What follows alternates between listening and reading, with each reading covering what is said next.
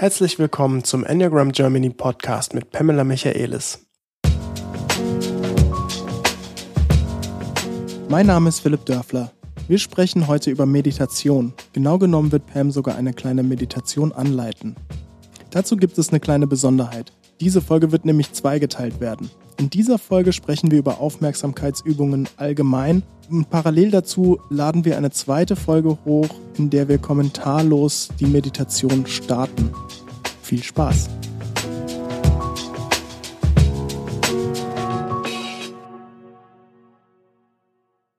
Moin, Pam. Good morning, Philipp. Willkommen im neuen Jahr. Ach ja, schön, ne? Wir haben uns etwas überlegt fürs neue Jahr, für den Anfang des neuen Jahres. Und es geht zurück auf eine Anfrage, die ich, glaube ich, schon an dich gestellt habe, als du noch die Podcast mit Dieter gemacht hast. 2017. Schon jetzt mittlerweile über drei Jahre her. Ja. Wo ich gesagt habe, Pam, kannst du nicht mal eine Meditation machen? Oh ja, das habe ich schon öfter gehört, diese Bitte. Und ähm, da ich jetzt ein kleines bisschen auch ab und zu mal einen Themen Themenvorschlag mache bei dir, habe ich das jetzt mal wieder reingebracht. Und ich finde, am Anfang des Jahres ist es der perfekte Zeitpunkt, Ja. um das Jahr äh, sozusagen zu erden und gut ins Jahr zu kommen. Mit viel Wohlwollen. Mit viel ganz Wohlwollen. genau, ganz genau. Und ähm, wir machen das jetzt folgendermaßen, damit die Leute verstehen, warum jetzt komischerweise zwei Folgen hochgeladen sind. Jetzt sprechen wir erstmal über Aufmerksamkeitsübungen. Wir nennen es einfach jetzt für der Einfachheit, halt, der Einfachheit halber Meditation. Und in der anderen Folge, die auch heute hochgeladen wird, äh, gibt es dann nur die Meditation sozusagen. Also ohne große Kommentare unsererseits, einfach, dass man, wenn man sich es nochmal anhören möchte oder was auch immer, dass man nicht jedes Mal vorspulen muss. ähm, ja, Pam, warum sprechen wir darüber? Warum ist das dir auch immer ein wichtiges Thema, beziehungsweise, jetzt stelle ich schon so viele Fragen, aber warum nutzt du das eigentlich immer in all deinen Seminaren? Ich habe, wie so vieles, ähm, unter Meditation etwas sehr Großes, Schwieriges verstanden als junger Mensch. Also man muss besonders sein, man muss, muss sehr viel Disziplin haben. Ähm, äh, man hält sich nicht dran, äh, man muss äh, immer morgens und abends sitzen und ähm, sehr strukturiert sein. Also ich habe das, das Bild sehr groß gemacht, was Meditation ist. Und ich habe meine erste Erfahrung damit, waren tatsächlich solche Seminar, ich habe ein bisschen ausprobiert, wo ich eigentlich noch Atheistin war, aber es war irgendwie schick, irgendein Maharashi äh, da zu sehen, wenn er da war. Das war ja noch in England, in, in London. Ähm, da irgendwo einen Platz zu bekommen und im großen Saal zu sitzen und kreuzbeinig, was ja schon sehr schmerzhaft war und ähm, da sie ihm ein bisschen folgen nach innen und ähm, merken, dass ich das eigentlich überhaupt nicht konnte. Also es war im Grunde Erfahrung, die mir nur bewiesen haben, dass ich es nicht kann Hm. und dass ich ein, ein ziemlicher Fehlschlag in der Landschaft bin. Das waren so die ersten Erfahrungen mit Meditation. Und dann kam Helen und Enneagramm, wo ich es überhaupt nicht erwartet hatte. Und dann diese Erkenntnis über diese drei Zentren. Und Sag mal bitte einen Satz mehr, weil ich weiß, du kennst es, ne? ich weiß, da hast du etwas mehr äh, erfahren als einfach nur und dann diese Erkenntnis über die drei Zentren. Was hast Ja. du da für eine Erkenntnis, beziehungsweise was hat Helen gemacht? Also im ersten Meditation, also dass Helen eine Stunde morgens meditiert mit uns, bevor wir haben, überhaupt mit dem Lernen über das Enneagramm loslegen, war für mich schon ein bisschen ähm, überraschend. Und in die erste Herzmeditation habe ich mit Helen habe ich erlebt, dass ich innerlich etwas gespürt habe.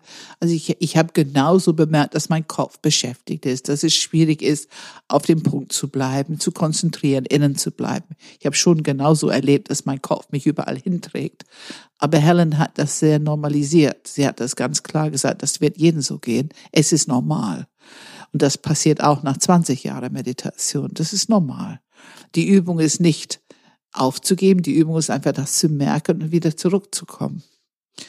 Und wir können unsere Aufmerksamkeit lenken, wenn wir wach sind. Also innere Beobachter, mit dieser Hilfe können wir unsere Aufmerksamkeit lenken. Wir können es durch die Zentren lenken. Wir können im Kopfzentrum unsere Aufmerksamkeit halten, vielleicht einen Punkt sehen ähm, oder ein, ein, ähm, uns auf ein Thema konzentrieren, ein Wort. Oder wir können einfach differenzieren zwischen Vergangenheit, Gegenwart, Zukunft, Fantasie. Und dann können wir eben im Herz gehen. Und im Herzzentrum kann man vieles tun, um das Herzzentrum ein bisschen zu öffnen. Man kann an jemanden denken, den man liebt oder ein geliebtes Tier oder eine Situation, wo du sehr berührt warst. Du kannst einfach deinen Namen Herzzentrum nehmen. Ähm, du kannst ein Blume, eine Sonne, ein, ein, ähm, eine wunderschöne Aspekt von Natur in dein Herzen aufnehmen. Du kannst eine tiefe Dankbarkeit spüren für die Situation, die du hast, für das Lernen, was du machst. Du kannst so viel machen mit dem Herzzentrum, um es zu aktivieren. Und in eine von den ähm, Herzzentrum-Meditationen, die erste überhaupt, habe ich bemerkt, wie mein Herzzentrum, also hier in der Brust, ein Gefühl war wie ein Ballon, der sich aufpustet und es hat wirklich so ein Blub gemacht in meinen, in meinen Körper. Ein Blub. Ja, ein Blub. Das war ein Gefühl, ich kann es nur wie ein ist Ballon. Ist es positiv, der Blub, oder ist Absolut. Es, ja? Also, nee, es war erstaunlich. Es, ich war erstaunt, weil ich habe bis dahin nicht gewusst, dass man innerlich etwas Physisches spüren kann hm. und schon gar nicht durch Meditieren. Hm. Das hatte ich noch nie erlebt. Und ich war erstaunt und ich kann erinnern, dass in dem Moment ging mir durch den Blitz durch meinen Körper, oh, dann gibt es doch was. Und ich kann es physisch spüren. Also muss es auch eine biologische Wahrheit sein. Ich war immer schon dieses Verbindung mit, was ich bis jetzt gelernt habe, verstanden habe, wie das Leben funktioniert und meine eigene Erfahrung. Ich meine, das ist Experience Learning, ne, was ein bisschen Buzzword ist heutzutage. Und das war der erste Erkenntnis, die mich schon sehr motiviert hat, weil jetzt rede ich über etwas, was ich selber erlebt habe. Und es hat ein bisschen abgebaut, dieses Bild, was ich vorher hatte, dass Meditation was sehr, sehr Schwieriges ist und nur für ganz disziplinierte, geübte Leute und so weiter und so. Also mit anderen Worten, nur für die anderen, aber ich kann es nicht.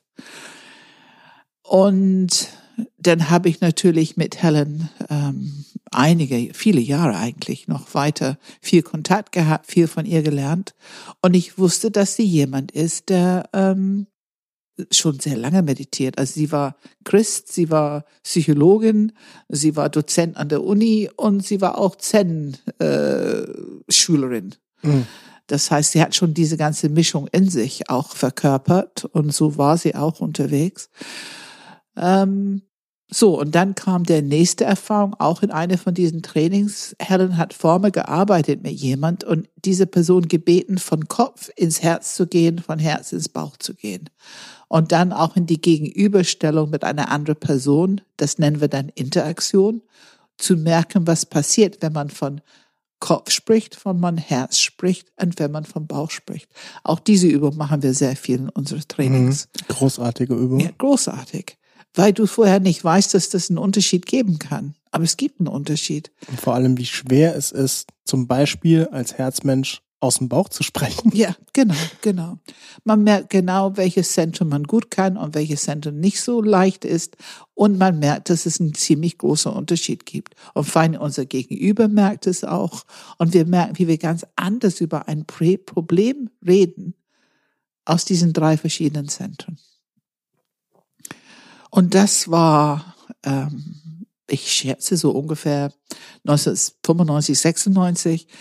Und ich habe diese drei Zentren gesehen in den Menschen. Die hatte ich ja vorher nicht gesehen. Und das ist also noch eine Realität. Also es ist, äh, du kannst innerlich etwas erfahren. Das muss eine biologische Wahrheit sein und du kannst äußerlich etwas wahrnehmen, wenn du eine Wahrnehmung dafür hast. Natürlich, wenn du noch nie von diesen drei Zentren gehört hast, dich noch nie mit beschäftigt hast, siehst du das einfach nicht. So funktioniert Wahrnehmung. es fing also an, diese Puzzlestücke zusammenzukommen, dass das eigentlich eine ziemlich offensichtliche Wahrheit ist, dass wir diese Zentren haben und dass wir viel mehr Möglichkeit haben, als wir dachten, durch diese innere Beobachterlenkung der Aufmerksamkeit. Wenn wir eine Bereitschaft haben, unsere Aufmerksamkeit zu lenken in ein anderes Zentrum, als wo wir jetzt gerade normalerweise unterwegs sind, können wir andere und neue Erfahrungen machen. Und diese andere und neue Erfahrung waren für mich mächtig. Und ich habe es an anderen ganz schnell gesehen. Meistens war es für die anderen auch mächtig. Hm. Es hat eine große Wirkung gehabt in das Alltagsleben vom Menschsein. Und was, also das war schon so der Anfänge von den, den Wissen und Erfahrung, die mich motiviert haben. Und dann kam noch etwas hinzu. Ich hatte dann ein, ich habe einen Lehrer gesucht, weil ich dachte, Helen geht zurück nach Amerika. Ich brauche einen Lehrer, der mir diese Grund, ähm, ja, die Grundzüge des Meditierens äh, beibringt. Und da hatte ich Ken und Elizabeth Meller aus Australien, beide Bauchmenschen. Und die haben dieses Thema Grounding in mein Leben gebracht. Also mhm. Helen hatte das nicht. Ich habe sie ist ja ein Kopfmensch. Es war vielleicht für sie nicht so wichtig und sie hat Zen-Meditation gemacht. Da ist es auch nicht so wichtig. Aber ich wollte was fürs Bauchzentrum haben. Und ich merkte ganz schnell, dass dieses Grounding Praxis, wenn wir das integrieren in unser Leben, dann ist es sehr gut, um das Bauchzentrum zu öffnen und nutzbar zu machen für uns. Es ist sehr gut, um dieses Körpercontainer in seine Kraft zu bringen und gleichzeitig Halt zu geben für die innere Lebendigkeit, emotionale Reaktionen, Leidenschaft, all das, was innerlich an Energie aufsteigt und uns unter Umständen ein bisschen außer Balance bringt. Dass wenn wir diesen, diese Grounding Praxis haben, wenn wir es gut üben, wenn wir es zur Verfügung haben, haben wir enorme Möglichkeiten für die Selbststeuerung über unsere Lebendigkeit. Und das war sozusagen, ähm, ja, das war ein absoluter, für mich lebensverändernde Erkenntnis und auch Praxis. Für mich lebensverändernd, weil ich ein Herzmensch bin. Und dieses Wissen über die drei Zentren oder zu sehen, dass anderen die leben können, zum Beispiel Bauchmenschen, dass die ganz anders unterwegs sind. Oft viel, die wirken viel autonomer, viel selbstbewusster. Ähm, und diese ewige Ambivalenz, was wir im Herzzentrum haben, was ein bisschen Leid auch verursacht, ähm, dass das, ich konnte nicht vorstellen, dass man das denn kommen kann, um so ein Bauchmensch zu werden. Ich bin ja auch kein Bauchmensch geworden, aber ich habe durch diese Erdung, diese Grounding Practice. Grounding und Erdung ist einfach die Übersetzung. Also ähm, Grounding ist Englisch, Erden auf Deutsch. Ähm, durch diese Praxis habe ich Zugang zu meinem Bauchzentrum bekommen, habe ich die Möglichkeit gehabt, mein Bauchzentrum anzuwenden, so wie es gemeint ist, so wie es uns von der Biologie her, von der Neurophysiologie her gemeint ist. Natürlich auch viel mehr Zugang zu diesem Bauchhirn, wo wir wissen, dass es heute millionenfach Botschaften an unser Gehirn schickt. Also Zugang zu diesem Bauchhirn. Ich merkte, dass ich viel mehr wahrnehmen konnte an autonomen Themen, wann eine bestimmte Bedürfnis nicht erfüllt ist, wann ich Nein sagen will, ob ich überhaupt etwas will oder nicht. Eigene Wille, die Information darüber. Also ganz, ganz wichtig, dieses Bauchzentrum zur Verfügung zu haben. Ich habe es über diese Grounding Praxis bekommen.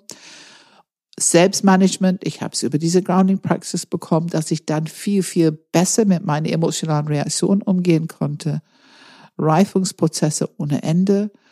Und ich vermute bei mir, dass es zuletzt diese hohe Wertschätzung für das Kopfzentrum, diese Differenzieren und Präzisieren, ich glaube, das kam später.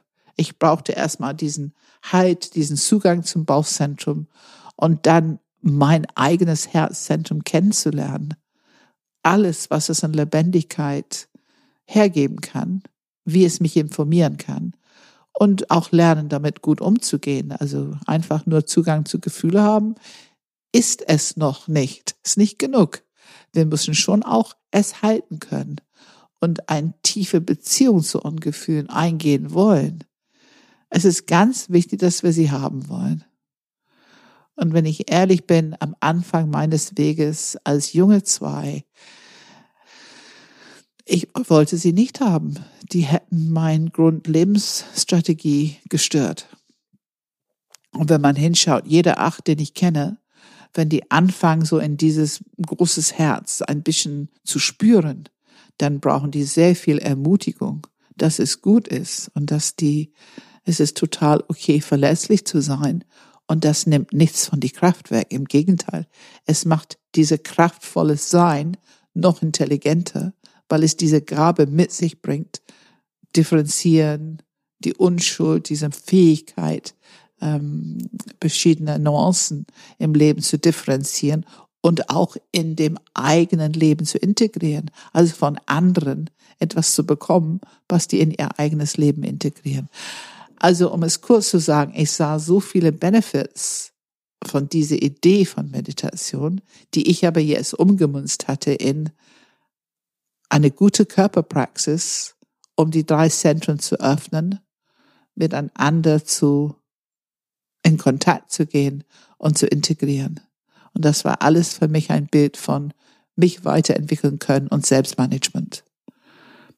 So würde ich das in a nutshell, as we say. Da bin ich dir auch sehr dankbar dafür, dass du das so gemacht hast, weil ich finde, der Anspruch, den du an dich hattest, der ist dir auch gelungen, weil man kann dir folgen. Also es ist verdaubar, diese Art von Aufmerksamkeitsübung, die du machst, ist, ähm, man kann ihr folgen, man fühlt sich irgendwie aufgehoben und äh, wird nicht so alleine gelassen wie so nach dem Motto, ja, jetzt äh, denk mal fünf Minuten vor nichts. Also ich meine, das ist ja, wer sich mit Meditation beschäftigt, sowieso kein guter Ratschlag, äh, weil das geht einfach nicht.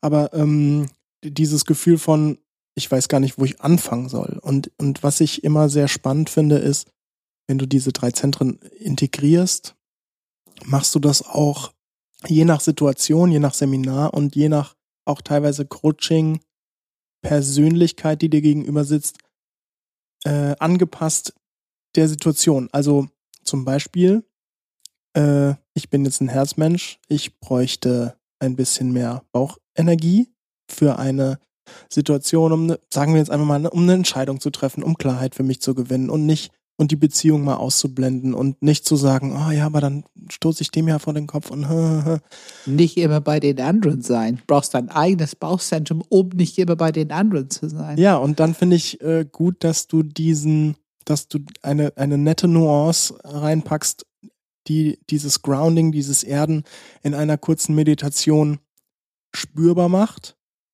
und auch relevant macht für die Situation, in der man ist. Ich habe dich auch schon äh, Meditation hören, äh, anleiten hören, äh, wo du wirklich die neuen Enneagramm-Typen, Stile durchgegangen bist, ähm, wo du Metaphern gefunden hast, dass man wirklich toll folgen konnte. Wie fühlt sich das an als fünf, als sechs, als sieben? Ähm, also du hast manchmal, wenn wir die Entwicklungsgruppe äh, haben, also weiß gar nicht, ob wir das überhaupt oft erwähnen. Wir haben einmal im Monat hier in Hamburg bei Pam zu Hause eine Entwicklungsgruppe, wo, wo jeder eingeladen ist, der einmal die Einführung bei ihr gemacht hat, dabei zu sein und wo man sich über das Enneagramm austauscht. Und da startest du oft mit einer Meditation und entsprechend dem Thema ist es mal mehr Herzmeditation oder mehr Bauchmeditation oder so in die Richtung. Und ähm, man merkt auch, die Veränderung, finde ich, jetzt rede ich total viel gerade, aber es ist irgendwie so, kommt gerade raus. Man merkt auch, finde ich, die Veränderung bei Menschen, die am Anfang zum Beispiel sagen, gerade bei Herzmeditation, puh, habe ich jetzt nicht so viel gefühlt, habe ich jetzt nicht so viel mein Herz gespürt. Hm, Dankbarkeit, was ist es eigentlich? Ich war irgendwie nur im Kopf oder so. Oder ich bin eingeschlafen. Oder ich bin, das hört man auch ab und zu, oder ich bin eingeschlafen. Ja. Ähm, und irgendwie ein paar Monate später oder ne, in regelmäßigen Abständen hat man, oh ja, ich habe mein Herz gespürt, das war so, so toll, es war irgendwie, ich bin mehr bei mir und so weiter und so fort. Und da denkt man sich auch, ja, ja, das ist eine Übungssache. Es geht, es geht. Es geht. Und man sieht die Freude im Gesicht, wenn die sich Ja. tatsächlich gespürt Bei haben. mir war es auch so. Ich hab, ich bin zu dir gekommen und äh, ich habe glücklicherweise relativ schnell mich darauf einlassen können, so dass ich eigentlich war es für mich wie Balsam, wenn ich, wenn du das gemacht hast, weil ich natürlich vor allem speziell als drei mir eigentlich ja keine Zeit nehme, um meinen emotionalen Haushalt zu pflegen. Aber so, so, ja, so den Namen, also ne, Herzzentrum zu öffnen und da angeleitet zu werden, hat mir relativ schnell was gebracht. Andere haben auch natürlich dann etwas mehr, ich sag jetzt mal, ähm, Schutz ums Herz, dass man da nicht so schnell reinkommt. Ja. Ich merke, dass ich ähm, sehr berührt bin, wenn du das so erzählst. Ähm, ich glaube, das ist etwas, was ähm, nicht so ganz einfach ist, immer vorzustellen, dass man Wirkung für andere hat oder dass das, was man tut, ähm, so wichtig ist für andere Leute.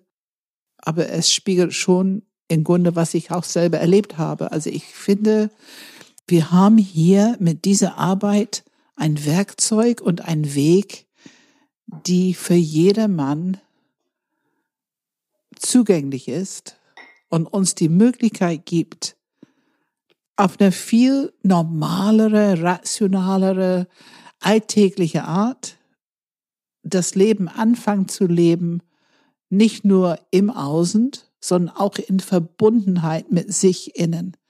Weil Meditation für mich heißt eine Konzentration auf einen Punkt. Also ich kann meinen Geist trainieren, sich auf einen Punkt zu konzentrieren. So habe ich es gelernt. Und was es für uns ist, mit unserer Art zu arbeiten, Meditation ist eine Praxis, die wir eher Lenkung der Aufmerksamkeit nennen. Dafür brauchen wir einen wachen inneren Beobachter. Wir können die Aufmerksamkeit lenken von Kopf ins Herz, ins Bauch, aber auf jeden Fall von außen nach innen mit dieser gute Intention, uns zu erden. Das heißt, ich bin wesentlich kompetenter, präsenter und auch reifer in dem Moment, wo ich mich gut erde. Und mehr ich. Und mehr ich, mehr in Kontakt mit mir. Und dann habe ich erst überhaupt die Möglichkeit, in Beziehung zu mir zu gehen. Also diese tiefe Herzverbundenheit, ich mit mir. Es ist einfach die normale Lebensberechtigung für jeden Menschen. Es ist gut so, es ist richtig so. Ich bin sicher, es ist so gemeint, dass wir uns gut erden können. Je älter wir werden, desto erwachsener wir sind, je mehr Möglichkeiten wir im Leben haben, aber auch mehr Herausforderungen, mehr Verantwortung, mehr ähm, Probleme, mehr Reaktionen, dass wir einfach diese Möglichkeit haben, uns gut zu erden. Das ist ja auch diese dritte Kraft, den Gesetz der drei, diese heilende Energie, dass wir in eine tiefe Beziehung zu uns gehen, zu unserer inneren Lebendigkeit und uns davon informieren lassen. Also in Beziehung zu uns zu gehen, uns informieren lassen von unserer inneren Lebendigkeit.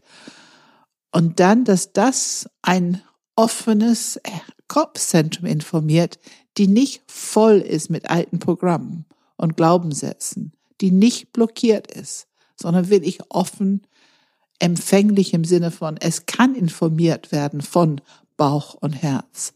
Das ist für mich der normale Zustand, die uns allen zusteht. Es ist eine wunderschöne Art zu leben. Auf jeden Fall ähm, eine Quelle von Glück und Zufriedenheit und Kompetenz und das Gefühl, ich kann was tun. Es ist aber kein Idealismus. Es ist kein, äh, dann habe ich nie, nie mehr Probleme oder, oder ich leide nicht mehr. Ich werde auch morgen vielleicht verletzt werden oder Angst haben oder wütend werden oder was auch immer. Also wir bleiben Mensch dabei. Ähm, aber diese Möglichkeit haben wir durch solche Lenkung der Aufmerksamkeit. Und deswegen würde ich es empfehlen. Und ich freue mich sehr, dass es im Anschluss noch eine, ein Podcast gibt mit einer reine Praxis. Hm. Ich habe davor noch zwei Sachen, die ich gerne besprechen würde. Sag bitte noch mal ein bisschen mehr zum Thema Spiritualität beziehungsweise Anwendbarkeit. Also ich habe das gleiche Gefühl gehabt wie du. Für mich war Meditation, ich sag mal, so dieses, dieses indische Gurus irgendwie auf dem Mhm. Berg oder Leute im, im Kloster, Mönche in Tibet, Ja. die, die äh, im, im Kloster sitzen und meditieren und eigentlich brauchst du 20 Jahre, damit du überhaupt erstmal erste Errungenschaften damit schaffst. Und du hast es so normalisiert. Das finde ich, habe ich ja schon gesagt. Ich finde das total toll, dass es eben diese, diese Normalität von Aufmerksamkeitsübungen ähm, durch dich dargestellt wurde. Meine Frage, jetzt habe ich wieder was geredet, aber meine Frage ist, sag bitte noch mal einen Satz dazu. Dieses, dieser Punkt Spiritualität und vor allem sprichst du ab und zu mal von diesem Punkt spirituelles Wachstum versus enneagrammatisches versus persönliches Wachstum. Mhm. Sag mal bitte da einen Mhm. Satz dazu. Also, wenn wir davon ausgehen, in ein, ich sag mal, in ein junges Leben, ähm, wo wir glauben, dass Meditation was sehr Schwieriges und Anspruchsvolles ist und uns gleichzeitig einreden, wir können es nicht. So hätte ich auch dieses Wort Spiritualität gesehen als etwas, was nur ähm, sehr erleuchtete Menschen irgendwie wissen, was es ist, es erfahren können und so weiter und so fort. Heute weiß ich 100 Prozent, jeder Mensch ist auch ein spiritueller Wesen. Und zwar, vielleicht meine Definition, weil die leben. Und wenn du lebst, hast du in dein Körper Lebendigkeit. Und Lebendigkeit nimmt der Form von Energie. Und diese Energie kann auf sehr unterschiedliche Frequenzen im Körper unterwegs sein. Es kann sehr verschlossen und hart, Niedrigfrequenz, ähm, kein leichtes, positives Körpergefühl dabei. Ähm, es kann beschwerlich sein, es kann wie Schmerzkörper sich anfühlen, ähm, es kann träge sein, es kann blockierend sein, es kann depressiv, also für mich ist Depression, ist wirklich diese komplett unterdrückte Lebendigkeit. Also Energie hat eine Wirkung in unser Leben heute und jeden Tag und jeder von uns. Und wenn es um Energie geht, dann ist das für mich, was wir machen, eine Art Bildung und Lehre über diese Energie. Wir hören im Enneagramm, dass es eine Leidenschaft gibt. Das ist die Energiequelle für unser Enneagrammstil. Es ist unser, es ist Benzin für unser Motor. Es ist der Energielieferant für unser Leben auf eine bestimmte Qualität, eine bestimmte Färbung. Ähm, nicht immer problematisch, das bestimmt nicht, sondern nur, wenn es außer Balance kommt. Also je mehr wir darüber nachdenken, wir, wir kommen nicht umhin zu erkennen, okay, wir Menschen haben irgendwas mit innerer Lebendigkeit und Energie zu tun. Das ist das, was uns lebend macht als Menschen. Dann lernen wir, dass es ein Nervensystem gibt und dass unsere Biologie auch eine Neurophysiologie beschreiben kann. Also unsere Biologie ist, es, es, es, es kann auch beschreiben, es kann entdecken und beschreiben unsere Neurophysiologie. Da werden schon die verschiedenen Bereiche eingeteilt, aber letzten Endes Neurophysiologie ist ein bisschen das, warum wir unsere Lebendigkeit so erleben, wie wir es erleben. Dann lernen wir, dass unser Gehirn neuroplastisch ist. Das kann sich immer weiterentwickeln und es kann sich immer verändern und es kann neue Nervenzellennetzwerke aufbauen oder auch abbauen, wenn die nicht mehr benutzt werden. Und dass diese Netzwerke haben etwas zu tun mit was wir im Körper machen, wo unsere Energie wie fließt, welche Teile im Körper es ähm, flutet und lebendig macht oder lebendiger spüren lässt als andere. Also es kommt für mich und es kam für mich relativ schnell zusammen über die drei Zentren, dass unsere Körper, drei Zentren, haben eine sehr hohe Steuerungsfunktion über diese Neurobiologie, über unsere Energie und wie wir uns im Leben fühlen, wie wir uns verhalten ähm, und, und die Qualität von unser Leben. Auch die emotionale Qualität von unserem Leben. Sehr einfach ausgedruckt, wie glücklich wir sein können oder auch nicht. Hm. ich weiß nicht, ob das jetzt eine gute Differenzierung war zwischen, also Spiritualität ist für mich ein Umgang mit dieser Energie. Und wenn wir weitermachen mit Enneagramm und mit das Wissen über die Leidenschaft und die drei Zentren und wir machen unsere Praxis, innere Beobachter, Lenkung der Aufmerksamkeit, die Energie folgt. Jetzt kommen wir zu diesem Satz. Die Energie folgt. Und das heißt, dass durch die Lenkung der Aufmerksamkeit wir unsere Energie beeinflussen können, willentlich lenken können im Körper. Und wenn wir jetzt noch Akzeptanz, Loving Kindness, Wohlwollen, diese Worte, die ich immer wieder benutze fürs Herzzentrum, wenn wir sie anwenden an dem Moment, wo wir diese Energie im Körper merken, dann verändert sich die Qualität von dieser Energie. Es wird spürbar anders. Und das erlebt jeder in unsere Trainings, wenn die, die machen immer wieder diese innere Übung. Morgens machen wir ja oft eine äh, für die drei Zentren. Die erleben immer wieder, es verändert sich etwas, wenn ich mein Herz anwende. Diese Energie bekommt eine andere Frequenz. Es fühlt sich vielleicht wärmer an und die merken, dass sich das leichter wird, wo es vorher beschwerlich war. Es verteilt sich im Körper. Für mich ist das die Erfahrung, die Experience of Transformation. Die Energie verändert sich. Transformieren heißt verändern oder auch entwickeln. Manchmal würden sagen entwickeln. Und das heißt, dass Spiritualität ist ein Wort, die wie Meditation irgendwo da draußen in der Welt sich ein bisschen abgetrennt hat von uns oder wir Menschen haben es von diesem Wort abgetrennt. Wir haben so eine Art Glaubenssätze drumherum gebaut und das sehr, sehr viele von uns denken einfach zu weit weg, hat mit mir nichts zu tun. Und wir sagen normalisieren, oh doch, du bist wenn du heute lebst, dann bist du ein spiritueller Mensch, weil du diese Lebendigkeit in dir hast und du kannst lernen, aktiv damit umzugehen, etwas damit zu machen. Und es ist ein wunderschöner Entwicklungsweg für dich. Du kannst weitergehen und du kannst dadurch in deine, in deine tiefste Potenzial, man kann auch sagen höchste Potenzial kommen.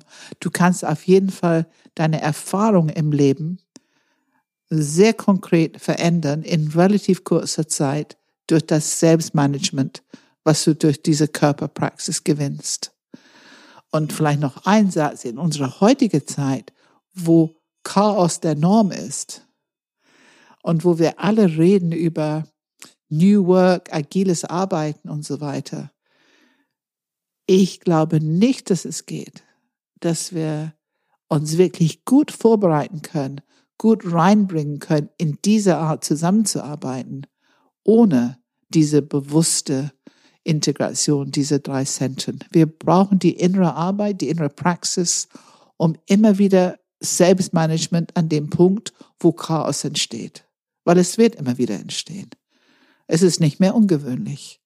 Wir brauchen diese innere Praxis, um eine gute Haltung immer wieder zurückzuerlangen, sozusagen, wenn wir es verloren haben, damit wir gut und uns gut reinbringen können äh, in diese sogenannte Chaos-Situation.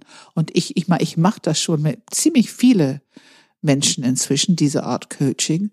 Und ich merke, dass ähm, die größten Skeptiker inzwischen diese Praxis sehr wertschätzen und es sehr nützlich finden. Ja, ich glaube, damit habe ich hauptsächlich ein paar Fragen gestellt, die mich, die mich interessiert haben, beziehungsweise, dass wir gleich mal in die Meditation einsteigen. Für alle, die zuhören, wäre das dann die nächste Folge in der Liste. Vorab aber denn allerdings noch zwei kleine Sachen, die ich noch dazugeben möchte. Eine Anekdote, die ich irgendwo mal aufgeschnappt habe, ich weiß nicht mehr wo, wahrscheinlich in irgendeiner Konversation, die ich mal auf YouTube gehört habe. Ich glaube, ein buddhistischer Mönch hat das, Mönch hat das gesagt. Das ist quasi so eine Art ja, diese, diese klassischen Zen-Geschichten, ne? Der, der Schüler eines Zen-Meisters kommt zum, zum, zu seinem Meister und sagt, wie lange brauche ich, dass ich, wenn ich äh, meditiere, erleuchtet bin? und der Zen-Meister sagt, dann brauchst du 20 Jahre. Und dann sagt der Schüler, Und wie lange brauche ich, wenn ich besonders mich anstrenge und wirklich besonders gut meditiere? Dann brauchst du 40 Jahre. Ja, genau. Ja. Und der andere Gedanke ist, weil ich für mich auch immer gesucht habe, beziehungsweise eine, eine interessante, du hast es auch schon erwähnt, aber eine interessante ähm, andere Messgröße für den, für die Effektivität von Meditieren gehört habe. Und zwar nicht dieser Punkt, ähm, wie lange kannst du, also bei Meditation sagt man ja oft, dieser Zustand des Nichts ist ja eigentlich das Erstrebenswerte. Da kann man jetzt drüber debattieren und viele Leute werden vielleicht die Haare über den Kopf zusammenraufen und andere Leute werden sagen, ja, prinzipiell ist das eigentlich korrekt. Mm, du hast es ein bisschen übersetzt mit Aufmerksamkeit auf einen bestimmten Punkt lenken. So würden es auch viele beschreiben. Aber für mich sozusagen äh, eine gute Messgröße, um zu zeigen, ob ich jetzt tatsächlich irgendwie eine, eine Veränderung in der Qualität meiner Meditation äh, sehe. Man kann auch sagen, einen Erfolg irgendwie wahrnehme, dass ich voranschreite und nicht auf demselben Punkt bleibe, ist, wie oft kannst, kommst du zurück auf den Fokuspunkt? Also du fokussierst deine Aufmerksamkeit auf etwas und verlierst diesen Fokuspunkt irgendwann de aus deiner Wahrnehmung, weil das normal ist. Wir können nicht zehn Minuten am Stück aufmerksam auf einen Punkt sein. Das ist einfach nicht möglich. Man sagt, dass zwei Minuten schon sehr herausfordernd genau, ist. Genau, ja. ja. Und ähm, das Ziel ist nicht so lange wie möglich, sondern wieder zurückzukommen. Du, du hast deinen Fokuspunkt. Wenn du es verloren hast. Du verlierst deine Aufmerksamkeit und du kommst von alleine wieder zurück auf diesen Fokuspunkt. Das ist eine positive, erfolgreiche Art sozusagen. Absolut, weil du es bemerkt hast. Und ich merke, wenn wir über dieses Fokussieren auf einen Punkt, es ist, wenn du diese innere Beobachter wach hast, dann hast du überhaupt eine Möglichkeit, erstmal sowas wie freie Wille anzuwenden. Wenn dein innerer Beobachter nicht wach ist, dann hast du gar keine Möglichkeit, irgendwas zu lenken, weil du bist im Automat unterwegs. Also du musst schon diesen Punkt haben, wo du ein bisschen wach bist. Und wenn du es fokussierst auf einen Punkt, die Arbeit, die ich sehr oft mit den Menschen mache, ähm, gerade wenn die Probleme besprechen oder so, ist immer wieder in die körperliche Erfahrung reinzugehen. Wo spürst du das? Da arbeiten wir sehr viel mit die innere körperliche Erfahrung. Und das Interessante ist, dann brauche ich kein Disziplin, mich zu fokussieren, wenn ich erstmal in eine Körpererfahrung mich hineinlassen kann. Das dauert natürlich, bis man das kann, aber äh, ich finde, es geht doch relativ schnell. Dann gebe ich mich hin. Ich gebe mich hin zu dieser Erfahrung und ich erlaube, dass die Erfahrung meine Aufmerksamkeit füllt, eigentlich so würde ich es sagen, dass ich, ich nehme wahr, ich spüre, ich erfahre in meinem Körper. Also ich habe eine körperliche Erfahrung, ich habe eine Experience. Und das hält meine Aufmerksamkeit. Ich bin auch dieses Hingeben, dass es größer werden kann, dass es meinen ganzen Körper füllen kann. Und dieses Zurückatmen der Energie in jede Zelle des Körpers, das werden wir gleich in der Meditation hören. Dann braucht es nicht mehr so viel Fokussierung oder Disziplin, mm, mm. weil man ist ja aufgenommen in eine Erfahrung, die sich entfaltet mm. in meinem Körper oder in deinem Körper. Ich glaube, das ist die richtig gute Nachricht, dass auf diesem Weg mit den drei Zentren kannst du relativ schnell ziemlich gut für dich und deinen Körper sorgen mit dieser Praxis. Auf eine ganz gute Art. Okay, ja, dann machen wir das jetzt mal. Also für alle erstmal vielen Dank fürs Zuhören und wir hören euch gleich wieder, beziehungsweise wenn ihr die nächste Folge hört. Wir machen aber trotzdem einen ganz normalen Abschluss. Wenn ihr Fragen habt, Anregungen, dann schickt einen Podcast an enneagramgermany.de, Enneagram mit einem M. Auf YouTube gibt es immer mal wieder neue Videos. Schaut diese gerne an. Ihr findet heute nichts in den Show Notes, aber den Podcast findet ihr dafür auf iTunes bzw. Apple Podcasts, auf Spotify, auf YouTube, Google Podcast, Play FM, wo auch immer ihr Podcasts findet. Ähm, teilt den gerne mit allen Menschen, die ihr kennt. Ansonsten gibt es immer wieder Einführungen ins Enneagramm. Auf der Webseite sind die zu finden.